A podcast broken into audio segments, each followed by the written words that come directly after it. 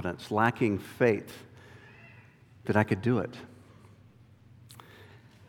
Surely you know what I'm talking about. God had called me to complete a task. It had been sitting on the shelf for several years.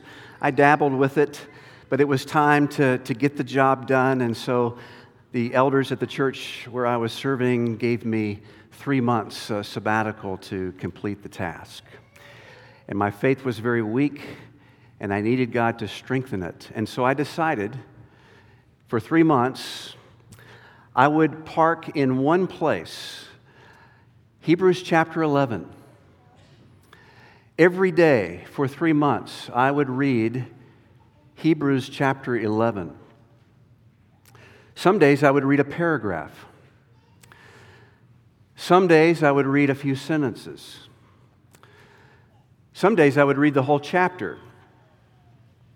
Some days I would read one sentence.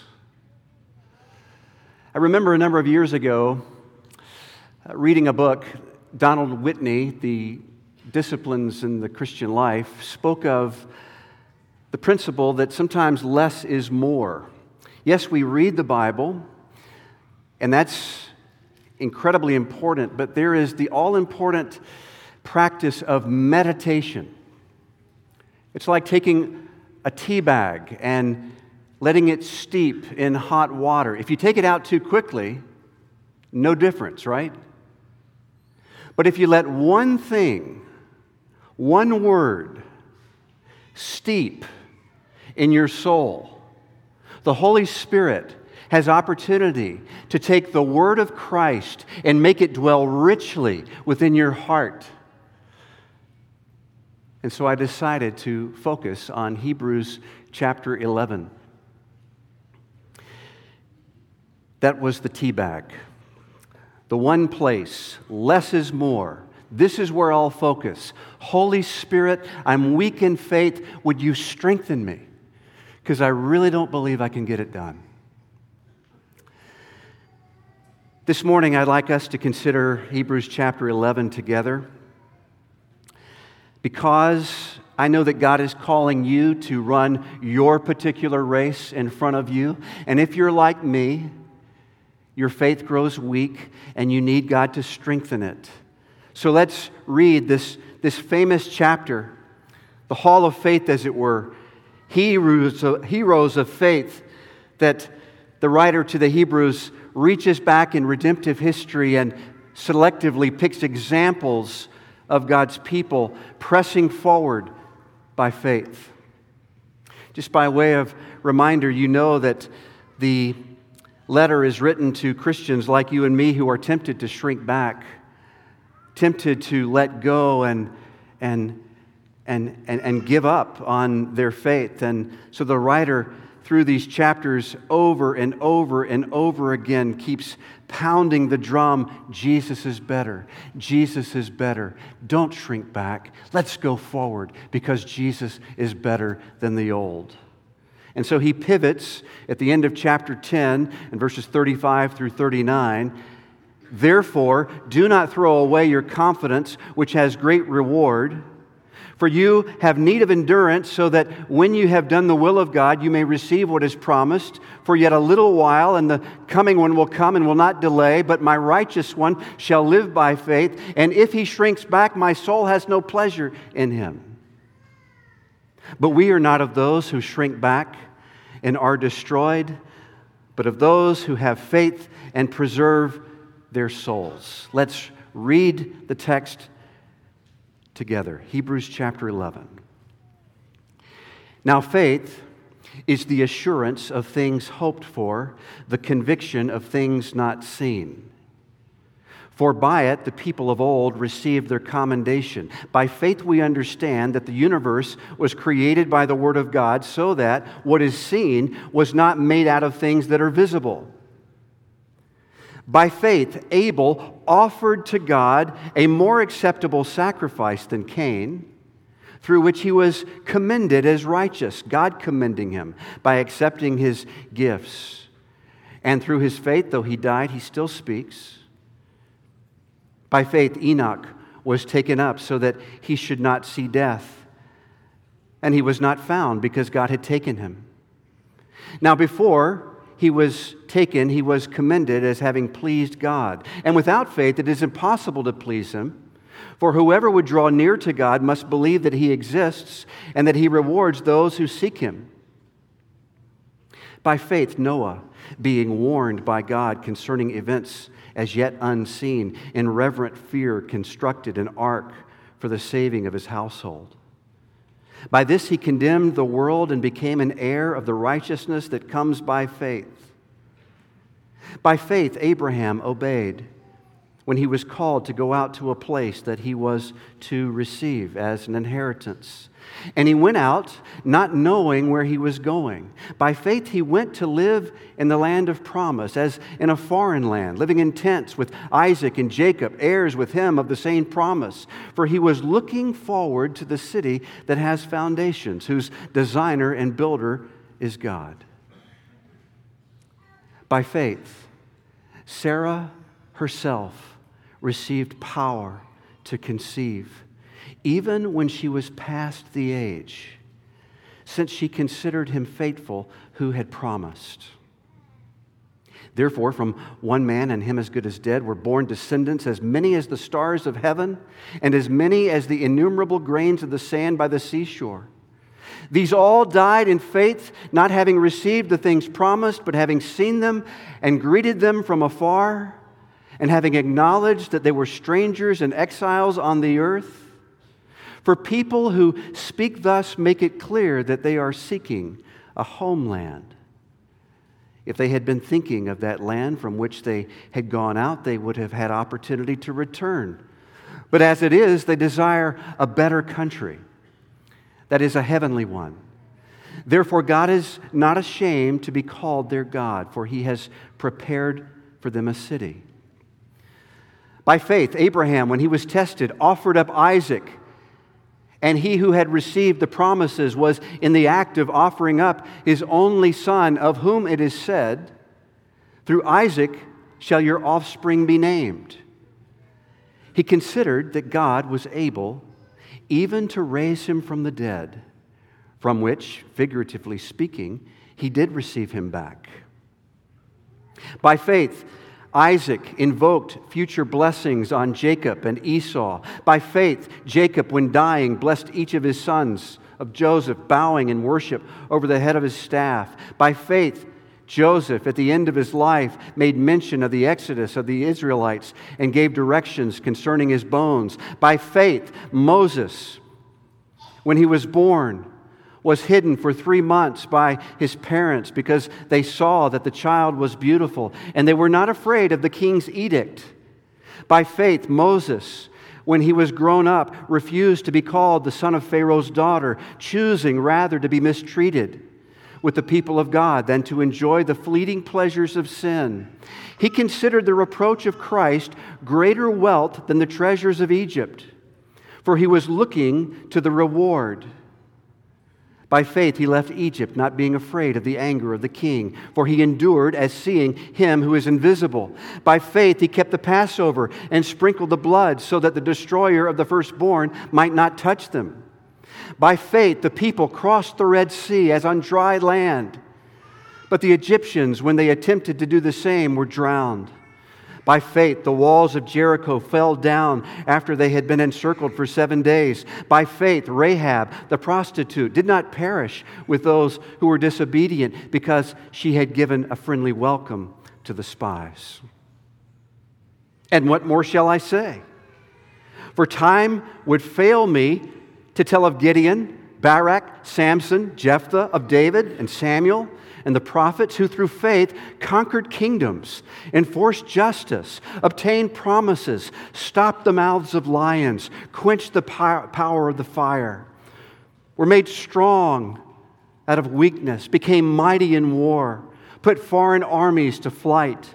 Women received back their dead by resurrection. Some were tortured, refusing to accept release so that they might rise again to a better life. Others suffered mocking and flogging and even chains and imprisonment. They were stoned. They were sawn in two. They were killed with the sword. They went about in skins of sheep and goats, destitute, afflicted, and mistreated, of whom the world was not worthy, wandering about in deserts and mountains and in dens and caves of the earth.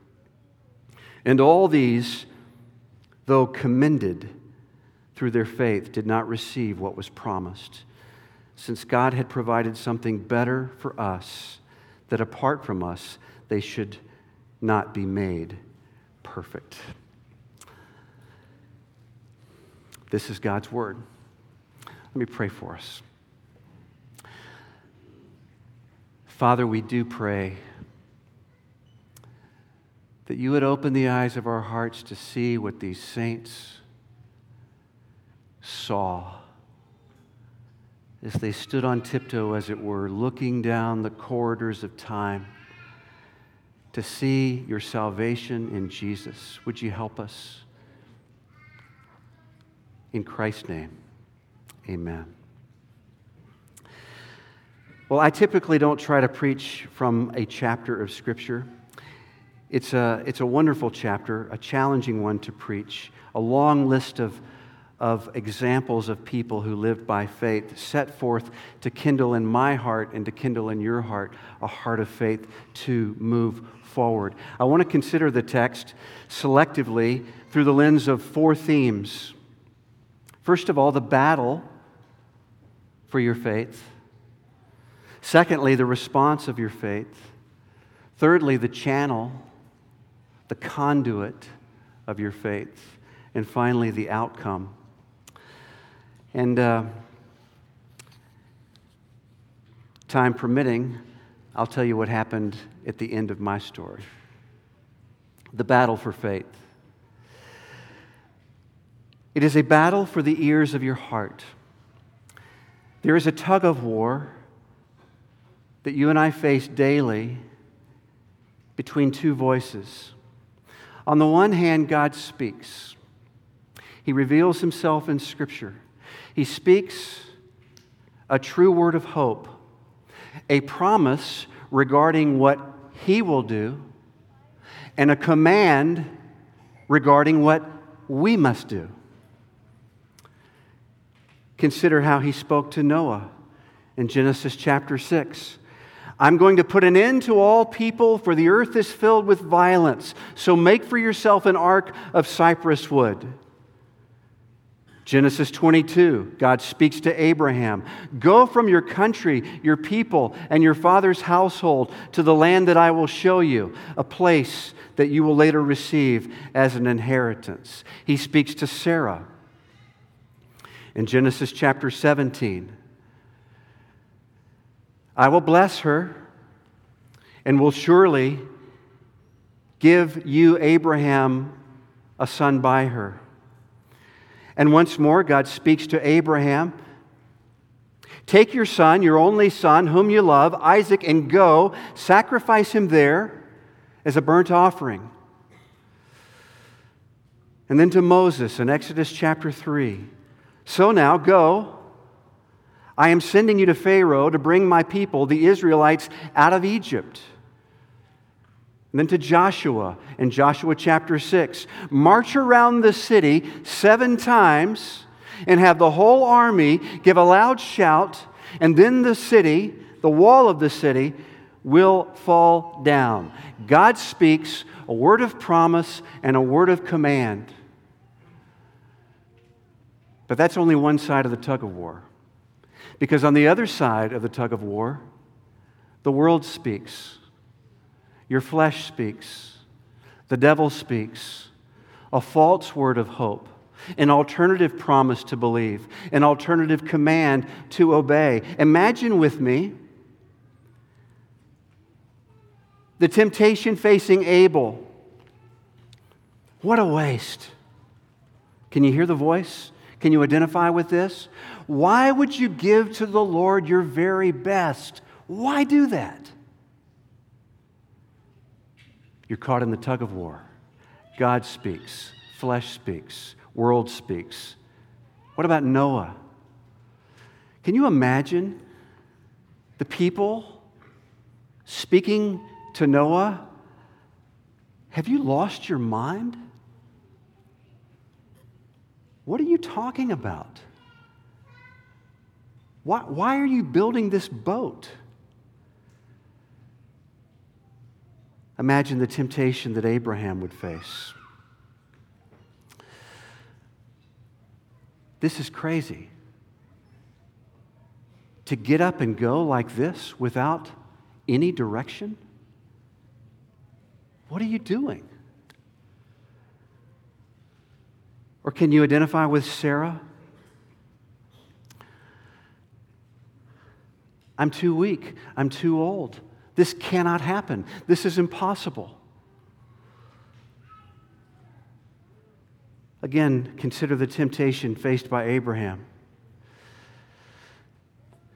You would be absolutely foolish to give up your only son like this, the child of promise. Or the temptation facing Moses. You know, you could be known as the son of Pharaoh's daughter. Why don't you enjoy the pleasures of sin? Why not? So much better the temptation facing Joshua. Circle around the city seven times? Are you kidding me? Can you feel something of the tug of war? God speaks, other voices speak. And the million dollar question is which voice will get final say? One of my favorite movies many, many years ago uh, came out starring uh, Russell Crowe. It was the movie called A Beautiful Mind. It was so fascinating. John Nash, professor of economics at Princeton University, trapped within a variety of, of voices. He, he struggled to live in reality. He, he lived within an imaginary world, a world in which three particular people, three particular friends were, were big in his eyes. There was a friend named Charles, there was a little girl named Marcy, there was a Department of Defense worker named Parcher. And these three people would speak and control his world. And so John Nash had this great difficulty of navigating life, especially in his relationships and at work. But it was so fascinating the turning point for Professor John Nash was when he began to trust a voice outside of his own. His wife began to speak, and he began to listen. No longer was he listening to the monologue, the conversation going on in his mind. He began to trust a person outside of himself. And that voice configured his reality. That voice enabled him to live by faith, to live by faith in a world outside of himself. And he began to trust, and he began to grow, and he began to make progress. And that's the challenge. All of these people are caught between this tug of war. God speaks, and other voices speak. This is my challenge. And I suspect this is your challenge if we're open and honest about it. Which voice will control our lives? On display here is this battle for faith. And men and women who learned this all important skill to give God's word final say instead of any alternative voice. It's the battle for faith. Secondly, consider with me the response of faith. Faith looks, as it were, in two directions. There's nothing introspective about it. We might even call it this double extrospection. On the one hand, faith looks up to the Lord and believes what he says. And horizontally, faith looks out and expresses itself in concrete, tangible action. Faith expressing itself in constructive love. It's two dimensional upward, outward, never inward and downward, but upward toward the Lord in faith, and outward into the world in concrete, constructive action. Consider Abraham.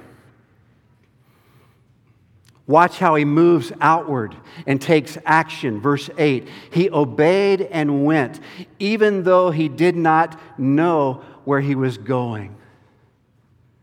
Verse 9 He made his home in the promised land like a stranger. He lived in tents. It's very concrete, it's very right down in the nitty gritty of details.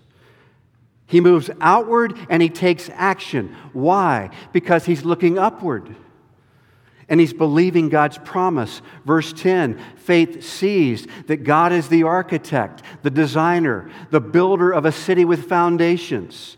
And faith loves what it sees. Verse 10 he was looking forward to, longing forward the city his faith sees. Verse 13, he saw the things promised from a distance. But his faith loves what it sees. Verse 13, he welcomed the things promised from a distance. His faith sees, it looks upward. He's looking for a country that's not his own. Verse 14, and his faith loves what it sees. Verse 16, he was longing for a better country, a heavenly one. Continue to keep your eyes on Abraham. Watch how he moves outward and takes concrete action. He lifts the knife over Isaac. It's very concrete, this obedience. There's nothing abstract about it. His faith expresses itself in concrete action. He moves into his world. He lifts the knife over Isaac. Verse 17, he was about to sacrifice his one and only son. Why? Because faith looks upward and believes God's promise. Verse 19, his faith sees. Abraham reasoned that God could even raise the dead, and it powers him to act. Faith loves what it sees. No longer does he want to achieve God's plan his own way. He's had enough of that. Now he's come to love God's way. And so he trusts. Consider Moses. Again, we can only be selective. Watch how Moses moves outward and takes action. He refused to be known as the son of Pharaoh's daughter. He chose to be mistreated along with the people of God. He left Egypt. He persevered one day at a time, right down to the details where life is actually lived. Faith expresses itself in concrete action. Why? Because he's looking upward and believing God's promise. His faith sees. Yes, he sees the king's anger, but even more, he saw him who is invisible. Yes, he saw the treasures of Egypt, but even more, he was looking ahead to something with more glory, with more weight. He was looking ahead for his reward. And faith loves what it sees. He regarded disgrace for the sake of Christ as of greater value than the treasures of Egypt. He did not fear the king's frown but even more, he treasured the Lord's smile. There's the battle for faith. There's this two dimensional response of faith. But thirdly, there's the channel of faith. We might be tempted to read a passage like this and, and think to ourselves, wow, she is really smart. Wow, he is really strong. But that would be to place the accent on the wrong person, wouldn't it? The reason faith gets expressed in action is because God's grace, His power, flows through the channel of faith. Faith not only looks upward and believes God's promise, faith also looks upward and receives God's power. God's effective grace flows down to dependent faith. It's a channel, a conduit. It's what links your weakness to God's power. Coming up on my third winter in Michigan. I'm hardly a pro, but I'm learning the ropes. Before we got here, down in North Carolina, it sometimes got cold. One day it got down to 13 degrees. And um, apparently, the, the heater in the, in the well house was not warm enough. And I woke up the next morning to a PVC pipe that was connected to the well that was just shattered.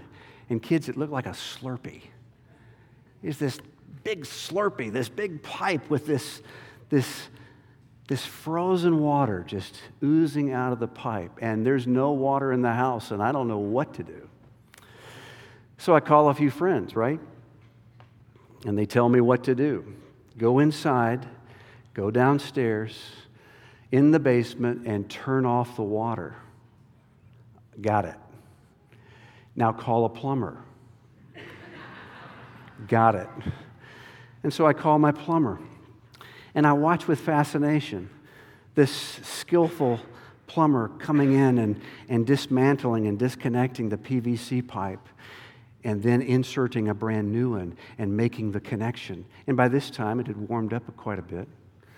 And there it was. There's my fresh PVC pipe, and all things look good. And now he says, Now go inside and turn on the water. And I say, Got it. And so I go inside, and I'll never forget, it was sort of a mundane moment, but it was quite illuminating. I turn the lever, and right above me,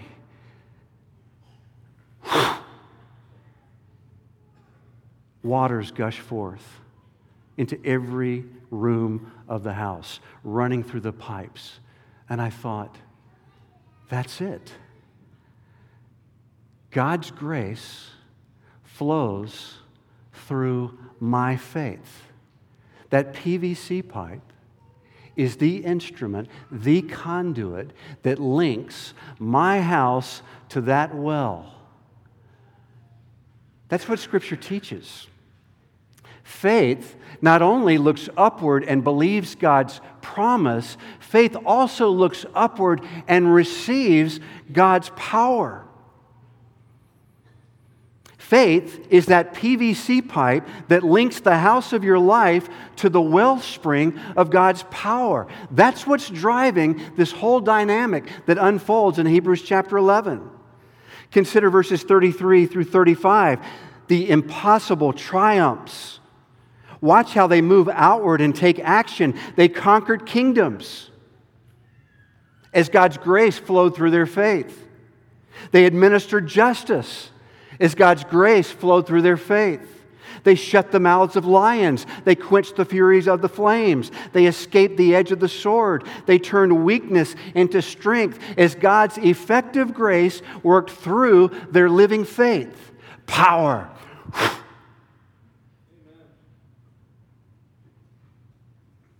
It is by grace, through faith, that we live. They became powerful in battle. They routed foreign armies. They received back their dead. They not only lived by God's grace through their faith, they also fought, pushed back the darkness by God's grace through their living faith. They're looking upward and they're receiving what God promises to give. I am the true vine, you are the branch. If you abide in me, I will give you grace to live, Jesus says, John chapter 15. It's the dynamic of the Christian life. It's on every page of Scripture. God's grace through living faith. Consider the unyielding sufferings. Verse 35 through 38. Watch how they move outward and take action. Are you suffering this morning? Scripture gives you words, people with whom you can identify with. Look at how these people move outward and take action. They're tortured and refusing to be released. They faced jeers and flogging and chains and imprisonment. They were put to death by stoning. They were sawed in two. They were killed by the sword. They went about in goatskins, destitute, persecuted, mistreated. They wandered in deserts and mountains, living in caves and in holes in the ground. Why? Because they were looking upward and receiving God's power. The battle for your faith, the response of your faith, the channel of your faith, the outcome of your faith. You know, there's that old proverb that has come to us through the centuries For want of a nail, the shoe was lost. For want of a shoe, the horse was lost. For want of a horse, the rider was lost. For want of a rider, the battle was lost. For want of a battle, the kingdom was lost. And all for the want of a horseshoe nail.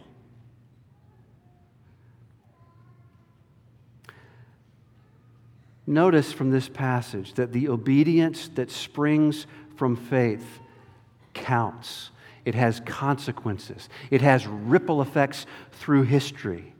It furthers God's plan of redemption. Can you feel redemption marching forward through this passage? Every act of faith matters.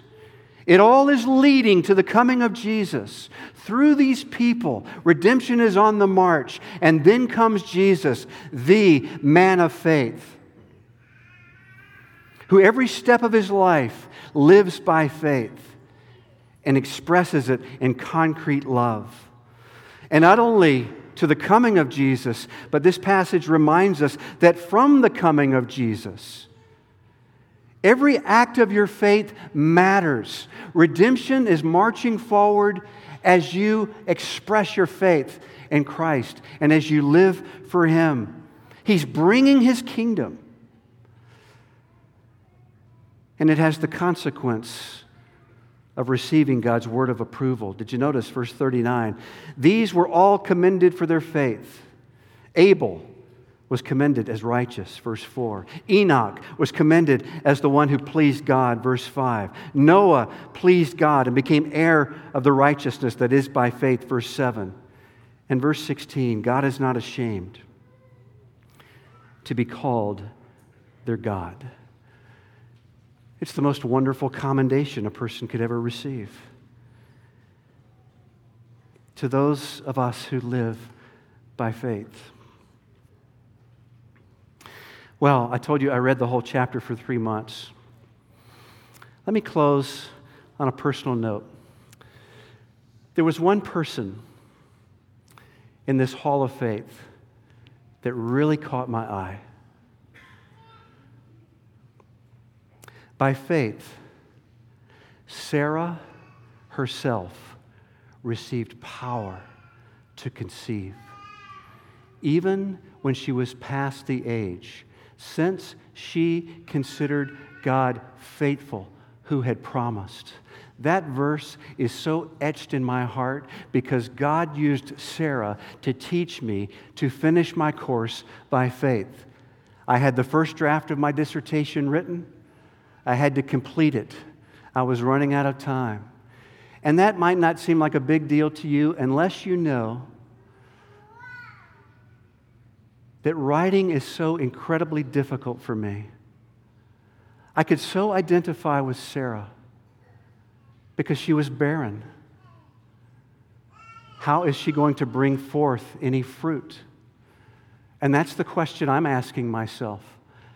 For three months, I'm enjoying my cup of coffee. I'm sitting on the couch, and 20 feet away is my laptop computer on a little table, and I've got to get up from my comfortable couch, and I've got to walk across the room and sit down at the laptop and put my fingers on the keyboard, and I'm scared to death because I have nothing to say. I feel so barren. Can you feel the discomfort of that? What is going on in your life? There's something that God is calling you to do, and you're avoiding it. You do not want to get up off the couch. You would rather sit there because it is the most scary thing in the world to get up by faith, walk across the room, and put your fingers down and begin to try. It's too threatening. It's too scary. And I know exactly how you feel. You look inside, I have nothing. This is ridiculous. This absolutely makes no sense for me to get up and go over there. But Sarah taught me to do it. Can you imagine how ridiculous it felt for Sarah to walk into the bedroom? This absolutely makes no sense. But she considered him faithful who had promised. She considered God to be not a liar, but a truth teller. God promised that from the deadness of Sarah's womb, he would bring forth the child of promise.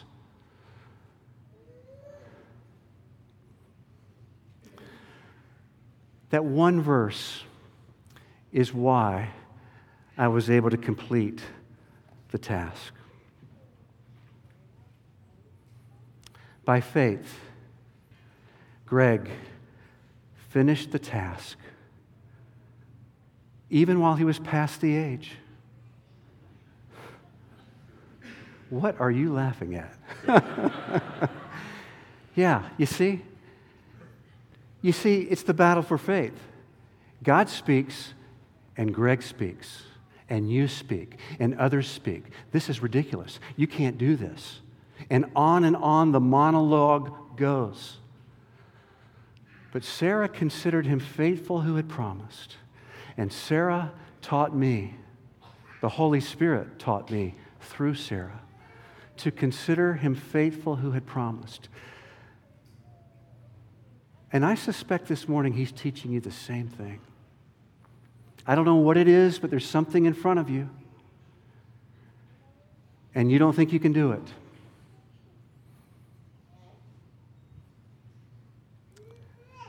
By faith, you look upward. You can do it. You will help me. You will not fail me. You will meet me.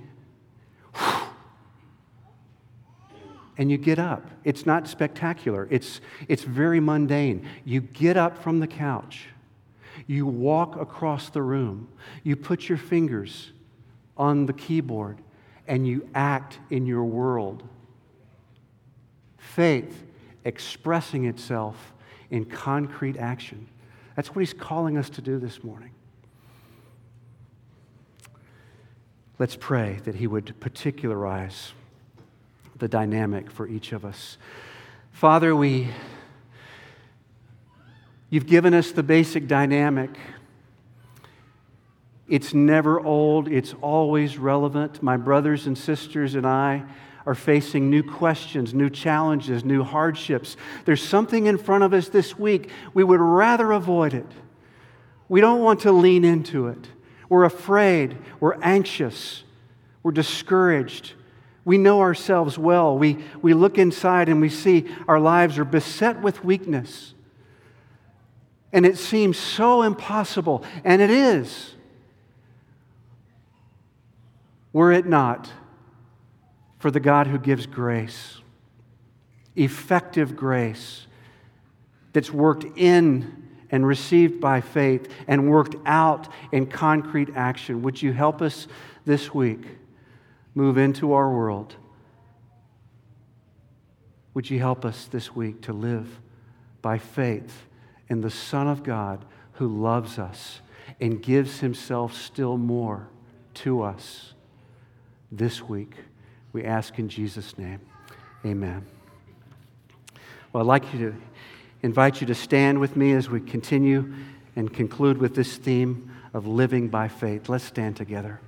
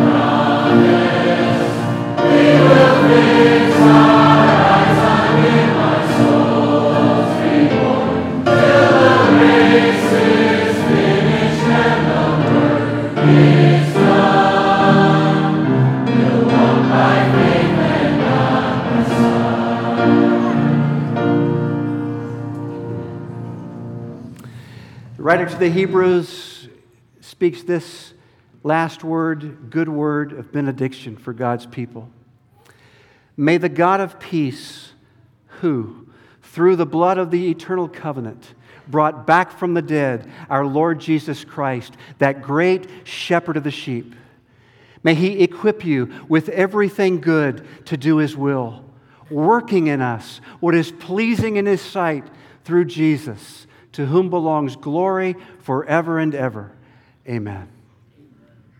Amen.